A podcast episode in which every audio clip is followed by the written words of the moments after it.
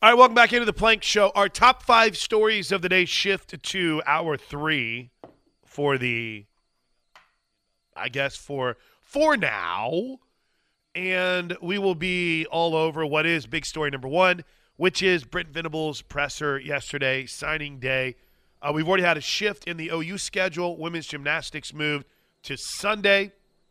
At, at least from what I can tell, Josh, that looks to be the only event right now that has been affected, right? Appears to be. So far as I know, I guess I can keep digging for us. Looks like wrestling will still happen. Looks like the Bedlam series will still have, or the Bedlam game will uh, start be on Saturday in Stillwater. I think we're good. I think we're good.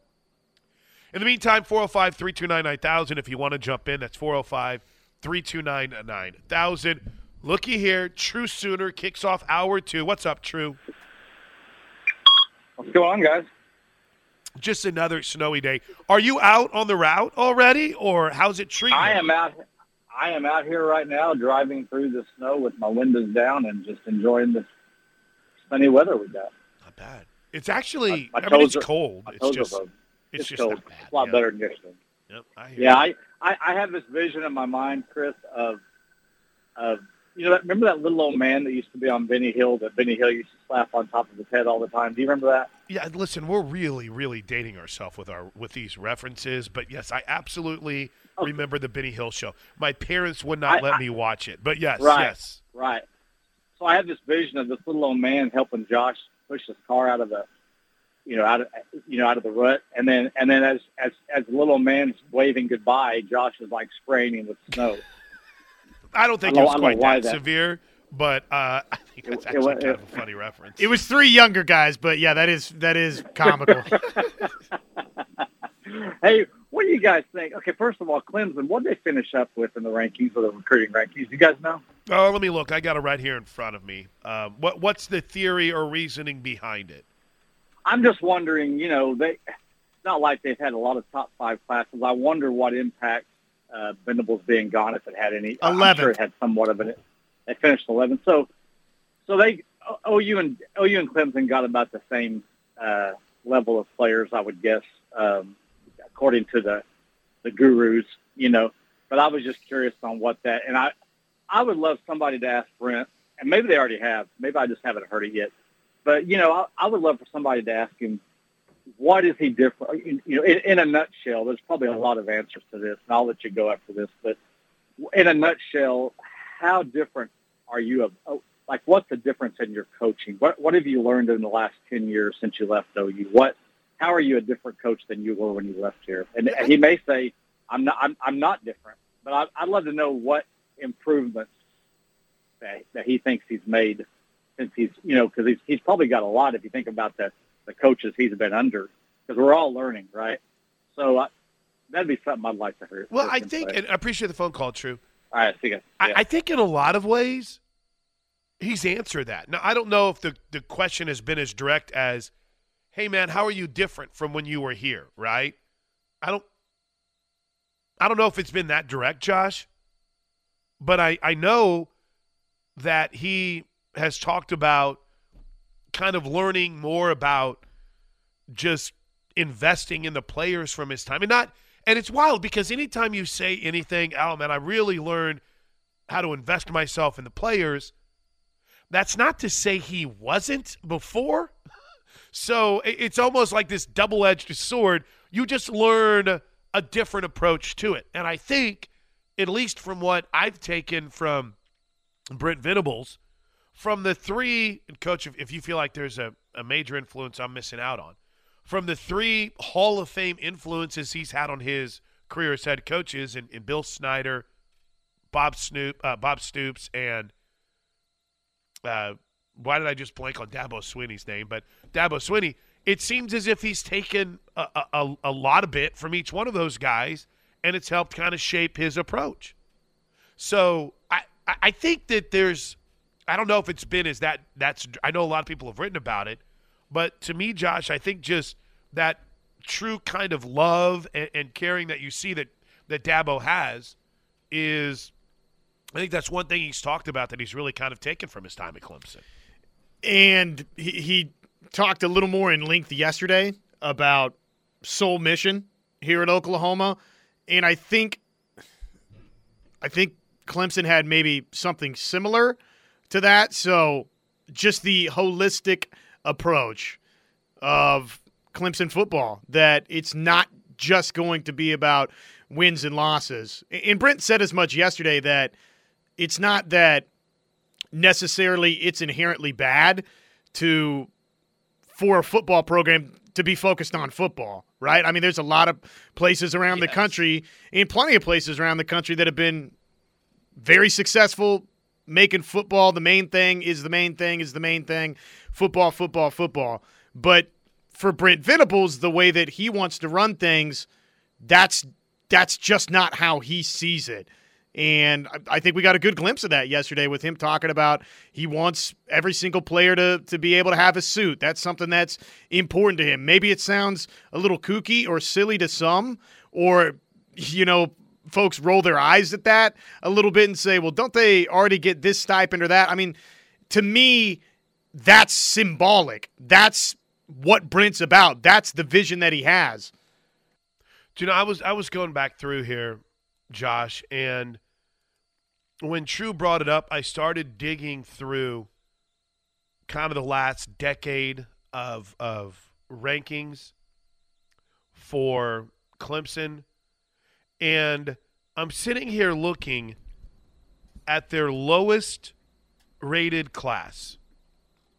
And their lowest rated class had a team ranking of 22nd in the country.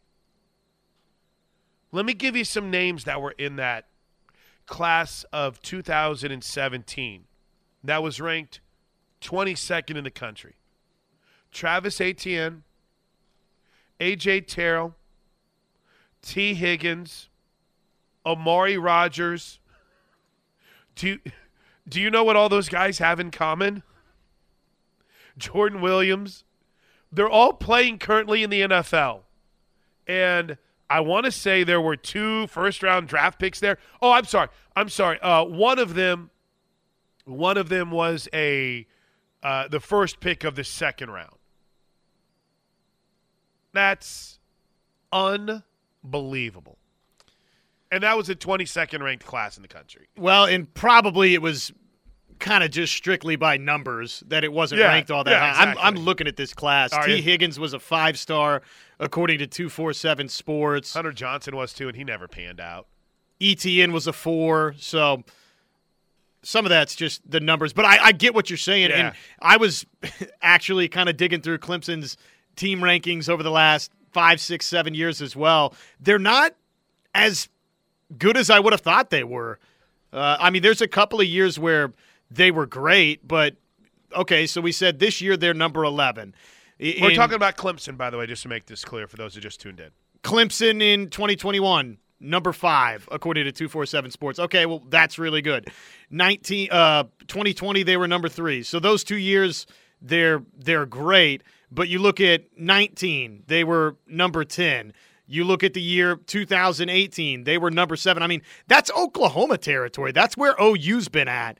Is okay, jump up to number seven nationally. Okay, fall back a little bit to nine or 10. And Clemson has been able to build this national power with that. Now, after you win a national championship, then we saw him jump up to five and three. But the foundation of Clemson winning that initial national championship, it wasn't with the top three recruiting class or the top five signing class.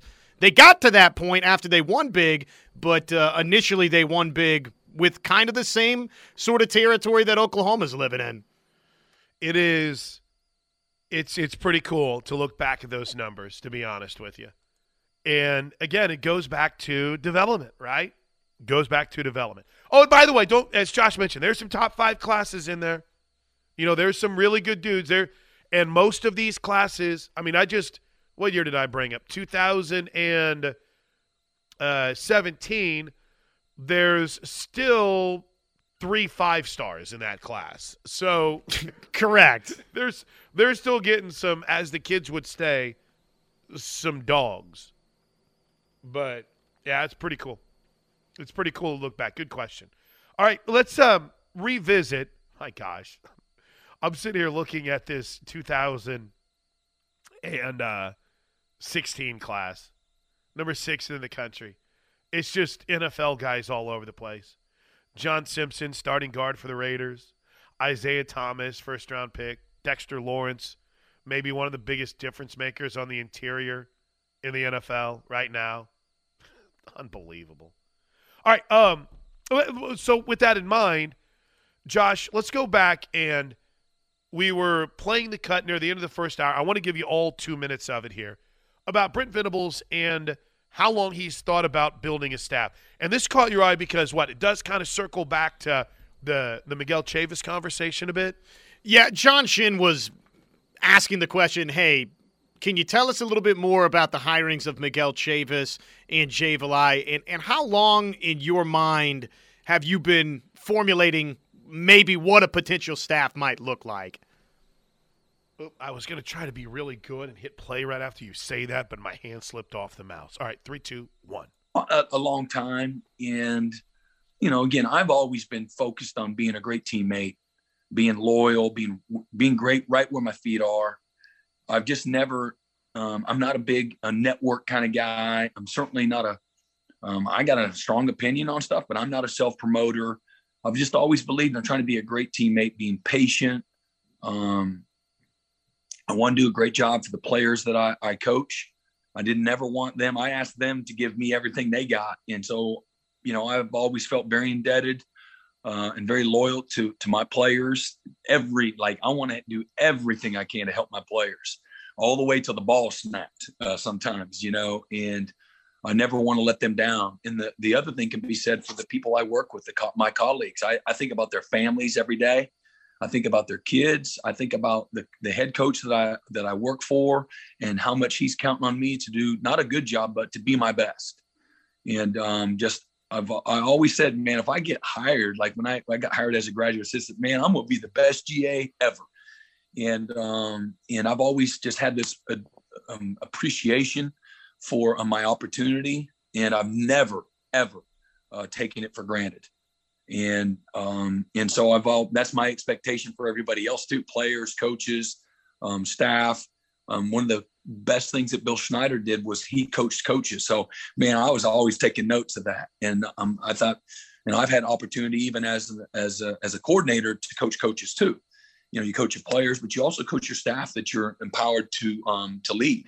And so I've been leading and, and coaching coaches, and in my mind, developing uh, coaches uh, in my role for a very, very long time. But I've had the opportunity to meet uh, Jay a long time ago on the recruiting trail. I've known him since his high school days as a player. And man, I was just instantly magnetically attracted to this guy as far as who he was as a person, his energy, um, his values, uh, his football acumen, uh, his simplicity, his humility, um, all those things. I was very attracted, and I knew he was a great uh, uh, recruiter and things of that nature too, but so much more. And then same thing with Miguel. We hit it off immediately as a former player. I sat in the staff room with him every day. Um, he coached at camp with us. He had some opportunities to coach uh, because of COVID and some things like that uh, as well over the last few years. But uh, you know, just you you know when you know, you know it when you see it, and you know it when you don't. And uh, so is here in the last uh, five, six, seven years, I knew that those were two guys that, man, those were and definitely guys I was going to try to hire that would make me better. And, um, you know, because you got to have, you're only as good as the people that you, you surround yourself with. So uh, I was fortunate. I really, I can go down the list and say the same thing with virtually everybody that I've hired. Not, not virtually everybody that I have and um and so finding the right people has been a critical critical thing. And then also having the support from joe and uh, zach and larry to be able to hire the right people too. And that's um that we've had to navigate that. That's not i didn't take any of that for granted either. You know they're all at great places and um, come with a, a price tag and uh, create a, a, vision and opportunity for them to, to make it all uh, fit together organically. So that's been uh, that's been a, a, lot of fun uh, for me. But one again, I've been preparing for for a long time. Can I throw a theory when we come back, Josh, about why I think that Lincoln Riley leaving has actually been a good thing for Oklahoma's move to the SEC? I would love that. I'm all ears. Yes, on a Friday. Are you kidding me? Send us into the weekend with why it's I- good for the SEC move, please. Yeah, and, and, and again, I want to make this very clear. I'm not, I always feel like I give this disclaimer. I'm not a, oh, Tebow guy. I'm not a mule shoe snake guy. I've always been appreciative of what Lincoln did during his time here. Wish him the best at USC. I just think we're better, infinitely better. And I'll explain why next. Plus, more from Brent Venables. We're going to hear from Nick Evers and why he chose Oklahoma, plus Dillon Gabriel later in the show.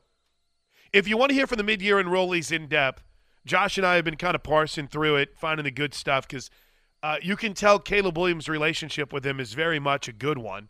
Uh, so we've been trying to find the good football stuff from his conversations with him from signing day. We'll share it with you next.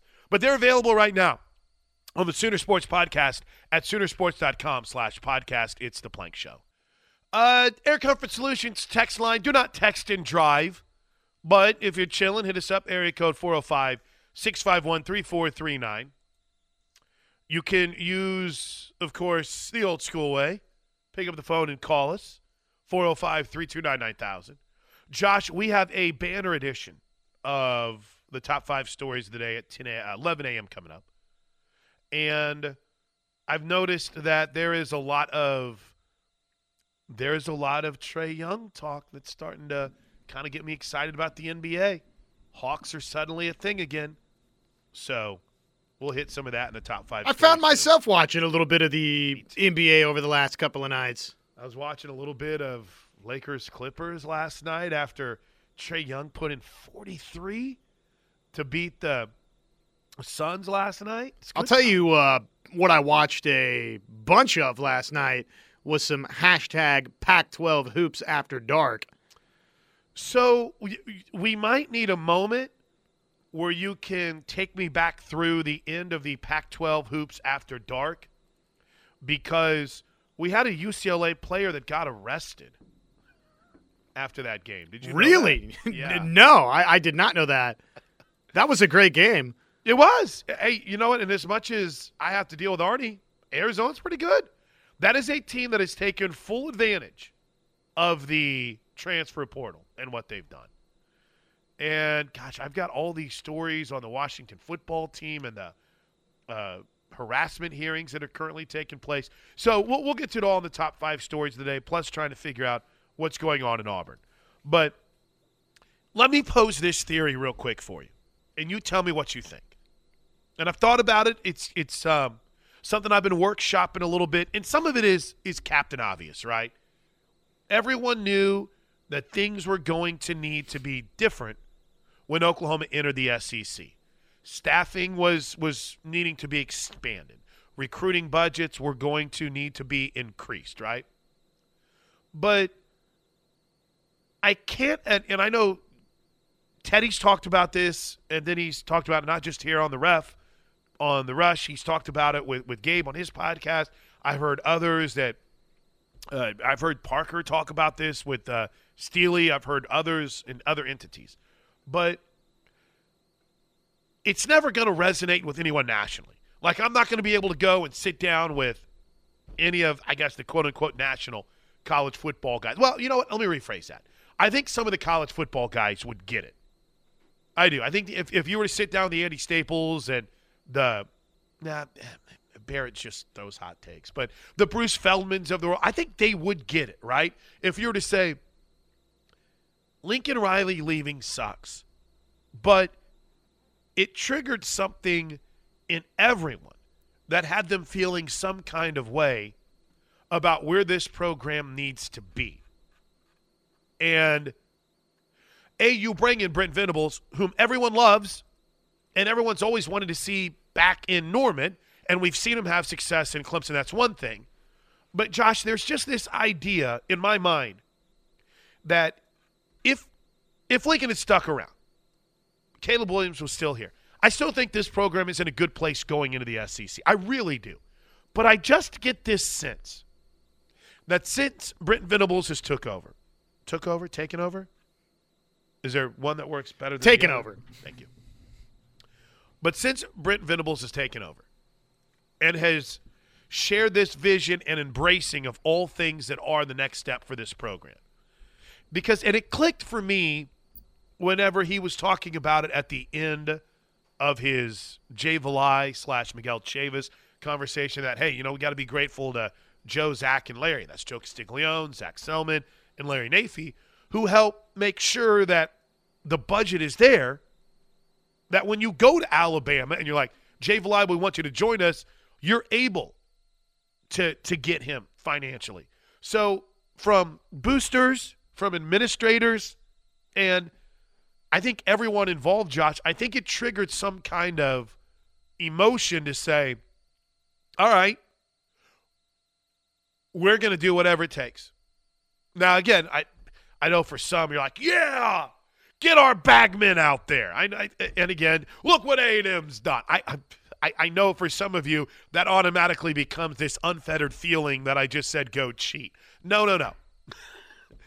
Which I didn't realize until I was talking to someone the other day how that's really like a big deal with people that they're mad that they don't think that we skirt the rules enough at Oklahoma, but whatever. Um, I just think that it triggered something because Brent Venables, he said at the first press conference, found the guy to lead into the SEC. But talk's one thing. Seeing what happens in building the infrastructure that was there, but maybe, you know, needed a lot of fine tuning and bulking up. Dude, Josh, I think that they're in a better place because it's almost as if it's not a sleeping giant that you woke up right? You just kind of woke up something, right? I, I don't know what it is. You've you've reignited a fire that might have been on cruise control for some some donors and maybe even some in the administration where it's like we're gonna win, we're good, and then all of a sudden it's like, wait, he did what? He left us for who? All right, let's show him, right? And, and I just I heard that at the end of that cut from Brent Venables, and I thought about it in a while, but I don't really know if it's I don't know if it's a we're going to show you we're better than us as much as it is let's show what we're really all about, right? This, you know, Patty Gasso said something to me, well, to all of us, because she said it on this station, on this show. Two years ago, three years ago, whatever it was, when Missy Lombardi left, right? When Melissa Lombardi left and went to Oregon, it was a whoa kind of moment. You knew Coach Lombardi was going to be a head coach at some point, but – Coach Gasso said, you know, it wasn't anything necessarily negative.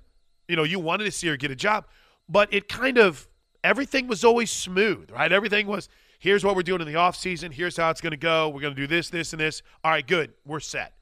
But it kind of challenges you to to change. And I just get this sense, and and and again, it's not anything we haven't talked about. It just was reinforced to me whenever I listen to this and I see that they've hired, you know, 14 new people in that Switzer Center. They brought in 14 new full-time salaried employees that are charged with basically nothing but the the man, the personal side of, of football players, right? And you're like they're doing things different.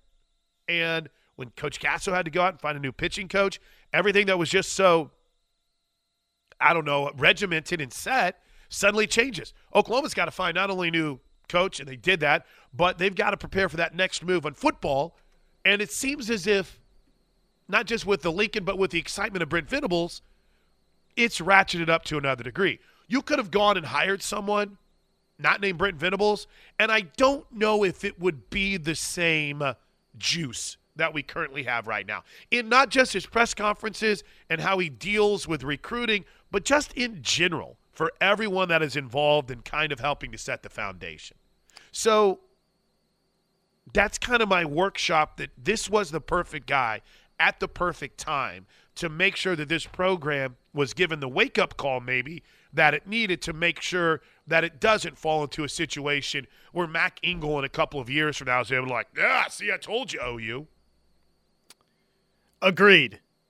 Agreed. It makes sense because of Brent Venables' time, the success that he had. Yep. The fact that Venables originally was a part of that group that came with Bob Stoops and resurrected this thing and understands what this place looks like when it's humming, when it's winning championships, when it's one of the best, one of the elite, elite programs in college football. And sometimes it it's not the worst thing for somebody to come charging into a tip to rock the foundation for everybody to find out, oh, okay, okay the Okay, foundation's right. pretty strong here at the University of Oklahoma, and for people to be involved that are passionate about it. I think about this quote from Miguel Chavis, where his hiring was announced. He says, quote, the fan base here is amazing. They have great energy. That's perfect because I'm a passionate guy, an energy guy who will also bring knowledge, toughness, excitement. I can't wait. My biggest message to our current players is you didn't choose me, but I chose you. I chose to be here. This is my dream job end quote. And that's after earlier mentioning that when he thought about the quote unquote mecca of college football, the cream of the crop in college football, it was Clemson, it was OU, Clemson because of Brent Venables, it was Clemson, Alabama, Ohio State, and OU. And sure, you could say, okay, well, that's Miguel Chavis white knighting here for the job that he just got, his first position coach's job. But uh, I believe that. I, I believe that Oklahoma is one of those types of programs. And there's people now here in place that get that, believe in that, and because of Brent Venables, see that, the possibility mm. here. Yeah. And I guess I guess my whole mindset is this is as much about eh, oh you always knew. And Joe C said that at the very first press conference when Lincoln Riley left, when he stood there with Bob Stoops and President Harris. It's like we knew. We we knew. But I just I get this sense that when he when he decided and he hired Brent Venables, changes were going to come. But I don't know if anyone really truly could embrace how different that whole landscape would be from the the people committed, and I mean this in a good way, the people that are committed to a non-football side with these men that they bring in. The amount of money that is going to be spent on recruiting, which is fine. The uh, need to restructure some things within the Switzer Center and kind of the way that it's set up. I just, I don't think anyone realized how once Brent Venables got in front of him, they'd be like, "Yeah, you're right. We need to do that. That you're right. Let's go." it's if you can whittle it down to the maybe the simplest way to explain it. It's almost as if someone is selling you Girl Scout cookies and you know you're going to buy a box. Like, yeah, I'll take a box. And the next thing you know, you end up buying 20 boxes. And you're like, I don't know why, but it seemed like a good idea. She sold me on it, and we're going to go win with these 20 boxes Girl Scout cookies. You know, the the best thing the the best way I can describe the feeling that these past couple of months give Oklahoma fans, or at least at least give me covering Oklahoma. You talk about the SEC, why you'd feel better today with Brent Venables as the head coach instead of Lincoln Riley. You need somebody that genuinely, genuinely, to his core, the people that are around him, they're in it for the long haul. They want to coach at Oklahoma. They want the challenge of the SEC. And nothing that has happened since Brent Venables took over on December 6th has led me to believe anything other than, okay, Brent Venables is ready for this challenge, wants this challenge at Oklahoma, embraces this challenge of the Southeastern Conference. And that's important. I, I don't think we can lose sight of that. Not just to sit here and poke and bash at Lincoln Riley, but I do think there was a little trepidation on some level from Lincoln Riley and maybe from certain staff members that were here about do we really want to get involved in trying to make this leap to the SEC? Okay, if you're not all in, don't be in at all. And Oklahoma is in a positive situation that you've got somebody in Brent Venables. It's so obvious, Plank. Listening to him, he spent an hour and a half with the media in a makeup session yesterday. Are you kidding me? That's Who does that? No one. And we'll hear more of it coming up next. There you go. I just wanted to share that. And it's, again, it has, I don't want to say forced anyone. Oh, it forces you to think differently. No, no, no. You knew you were going to have to think differently. You knew changes were going to have to come. Now you do it and you're like, This is good. This is this is a good thing. And maybe there's a okay, why why this? Okay, what what needs to be done? What, what stands out about this? It's almost as if those questions don't even really need to be asked. Like you you think it's good? You think we need it? Let's go. And that's awesome. All right, quick break. When we come back, uh, Brent Venables talked about the transfer portal edition, specifically Dillon Gabriel to kick off his presser, and we'll have it for you next, right here on the Plank Show. I guess if I could try to make a, a one finalized point in what, what's that line from Billy Madison? The Everyone in this room is, is now. but no, nothing you said could have been construed as a. I, yeah, I don't know. I'll, find it before we get out of here. I, I think part of this comes from just kind of me being done with the whole. And I listen, our, our station has done profited off of it and the mule shoe snake thing, and I'm never going to tell anyone how to think, but we're better. Oklahoma's better. And I can't sell Colin Cowherd on that. I can't sell Arnie Spanier on that. I can't because all they see is, well, Caleb Williams went with Lincoln Riley and he started as a freshman. And Lincoln Riley won all these games. And they're right. They're right. But, man, what's currently going on in that south end zone facility right now? Ask some people that have been around it. Listen to Toby, who spent uh, all day on signing day over there. Which, by the way, T Row, your interviews dropped tonight. They're all fantastic. Got me through a trip back yesterday. It was amazing. So, just ask someone. Now, again, the ultimate answer comes on what? Game day, right? We still got to get there. We got to get to game day, and let's see this team win some games. But I'll tell you what, it is to me, it's inevitable. It's inevitable. All right. Um, Brent Venables was asked yesterday in his redo of his signing day press conference about the transfer portal guys and the nine guys they brought in? Well, I mean, we wouldn't have brought them in. I'll be honest. Uh, all of all nine of them. Know, we wouldn't have brought them in had we not uh, felt the need for um, immediate help at those positions. So, offensive line, uh, the depth there, um, the tight end, Parker being a, a really a devastating blocker.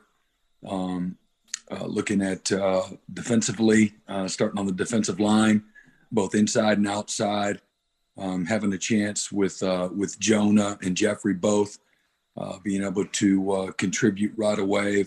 You know, being physical guys, guys with some you know tremendous experience. You know, McKade on his side was a three-year starter. Jeffrey, I believe, was a four-year starter, uh, and just tremendous experience with with all of them. You know, Tyler Guyton just just a freshman last year, but played as a as a freshman uh, for TCU. Um, really show his athletic ability, what he's able to do as both an H back and an offensive lineman.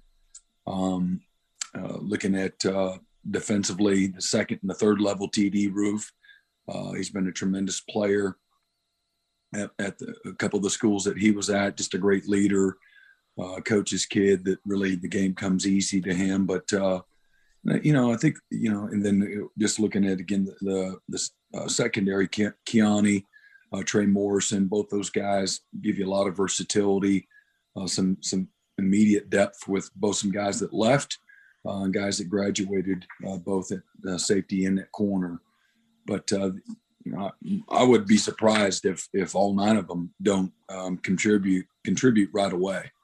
And so that's that's the thinking really is you know, you're not bringing them in from an emergency standpoint. You're really bringing them in uh, to help you where you're just a little light in your numbers. And uh, you know, and, and again, these are guys that we also believe that can fit. You know, philosophically, uh, you know who they are as people, as leaders, uh, just have maturity, experience. Uh, to me, really important that these are guys that um, were good players where they were at, had bright futures where they were at, uh, made the right stuff, but they looked at the Oklahoma opportunity as a very unique opportunity uh, to be able to play uh, at a place like Oklahoma uh, where again there might be a position of need. So I, I, we'll have much more from this now. Inevitably, it's it's usually Josh not about what we saw, but maybe about what we didn't see. If that makes any sense at all. It does. Yeah, I'm wondering why CJ Coldon wasn't listed Right. in the release that Oklahoma put out. They announced the five signees on National Signing Day and nine scholarship transfers, and CJ Coldon, the Wyoming cornerback transfer, was not among that group. So The maybe nine- may, maybe there's a good answer for it. I, I, just, I, have one. I have one. The nine that were mentioned Dillon Gabriel, quarterback. Then offensive lineman Tyler Guyton and McKade Mettauer out of California. Which, by the way, speaking of pronunciations, it was nice to finally get the uh, exact pronunciation of Kanak, right? Kanak, Jaren Kanak. Not Canuck or Kunnick, Jared Kanak. Um, anyway, back to the point. He's he's a high school guy. We'll talk about him later. But here's the mid-year enrollees: Dillon Gabriel, Tyler Guyton, McCain Mettauer, uh, defensive lineman Jeffrey Johnson, and Jonah Laulu out of Hawaii. Defensive backs Trey Morrison, Kenai Walker out of Louisville. I don't know why I said it like that, but there you go. Daniel Parker, the tight end from Missouri, and T.D. Roof, the Appalachian State linebacker. From my understanding, they are still expecting C.J. Coldon to be a Sooner. So just like I guess waiting until the summer. According to my well placed source, he wasn't coming until next semester. Okay, well that makes sense. That's what I was curious about. Now, I want to be very clear. Um, I I might be rooting for this, seeing that we did have a guest on from Wyoming to talk about CJ Coldon. so I kind of hope he ends up showing up. Speaking of having a little bit of skin in the game, we Yeah, would like we for we would like for him to wind up at Oklahoma since we had a guest from Wyoming talking about him winding up at Oklahoma. Oh, but that is my understanding. And, you know, it's still kind of amazing. Quick break. When we come back, seven guys that we talked about that we thought the Sooners were in on on signing day. Uh, as it stands right now, they only did not get two of them. And one, in Devon Campbell, was a bit of a long shot anyway, right? The kid out of Texas had been a long time commit to the Longhorns. And the other one was kind of the surprise defensive lineman. Uh, who was it? Ahmad Moten that ended up signing with Miami. Campbell was a long-time Texas commit. It was kind of a long shot, didn't get him. Moten, they didn't get him. And now, you know, there's one guy that's waiting until March. Josh could- Connerly thank you. Connerly, that could still end up signing. and Lebbeus Overton, in case you missed it yesterday, oh. reclassified, and that's a big time OU target. So we'll talk about that much more next, right here on the Home of Sooner Fans. You know what we haven't talked enough about? Bedlam basketball tomorrow, Josh Helmer. Hoo hoo! It's a big game for Oklahoma. Got to If have you- it. If you missed any of Porter Moser on with Toby this morning and Dave Hunziker, it is currently available on our podcast page at sportstalk1400.com. Big one, right? And how about Mike Boynton coming out and saying it's like the biggest game of our season? Now, again, I know coaches say that a lot, but you you look at what Oklahoma State has to play for this year. No postseason, right? No Big 12 tournament. So you want to beat your rival, right? Those are the moments that can make your season for Oklahoma State this weekend. That's what w- we talked a little bit about yesterday afternoon. Is Ah, it- see, it- I was listening. it, it is it is for Oklahoma State. It's it's Bedlam's always large, but this one is larger in the sense that there is no Big 12 tournament date. NCAA tournament, you were barred from postseason competition this year. You know how it gets down in Stillwater for this game versus Oklahoma on any occasion, Right. but when you, ha- you when you're eliminated from being able to participate in either of the postseason events, sure, th- this gains importance for Oklahoma State. And with a losing record coming in, 10 and 11, following uh, Kansas State's late three point shot to beat them just the other night uh, in Manhattan, you want to take something positive from this season, and beating Oklahoma would uh, absolutely fit that billing. 12. What am I? Why am I giving 12 Eastern times? This isn't Mad Dog. 11 a.m. Saturday morning on ESPN two. You know what I'm intrigued by? There's a game that interests me in the Big 12 beyond obviously Oklahoma and, and, and Oklahoma State and Bedlam. Baylor, Kansas. Baylor, Kansas, man. Three o'clock tomorrow. That's on ESPN. When is the last time Kansas lost back to back home games? Do you know it, or do I have to look it up? I, I, I don't know it. Oh, I'm sure Toby knows it. Uh, last home, let's see. I was joking dur- during the break um, for Josh that we should have a segment in the future, which are Google tabs that I have open and I don't know why. It's because there's like five or six that at the end of the show I'll look back. I'm like, why do I have that open? Here's something to think about. Go ahead. When's the last time Kansas lost back to back home games by 15 plus points? Oh, it's been a minute, I would imagine. But oh, they don't have it in this story. I, I figure they might have it in this story Because Kansas bounced back after the Kentucky loss and won at Iowa State. Is that correct? yes, But they, yeah, they so they they have not played another home game since. Uh, the Jayhawks lost by 25 to Texas last season. Self's worth, worst home loss as a coach. They had won four the last six games played between Kansas and Kentucky, which have played in six of the last seven years. Uh, no numbers there. I, and I doubt, I doubt they have that in the Kansas game notes, right? You know what? During the break, speaking of tabs that I have open and I don't know why, we are hitting the Kansas basketball game notes. Let's go. also, I'm intrigued by Texas Tech and West Virginia. I think that's big to see how Texas Tech handles the momentum from the win over Texas. All right, top five stories today next.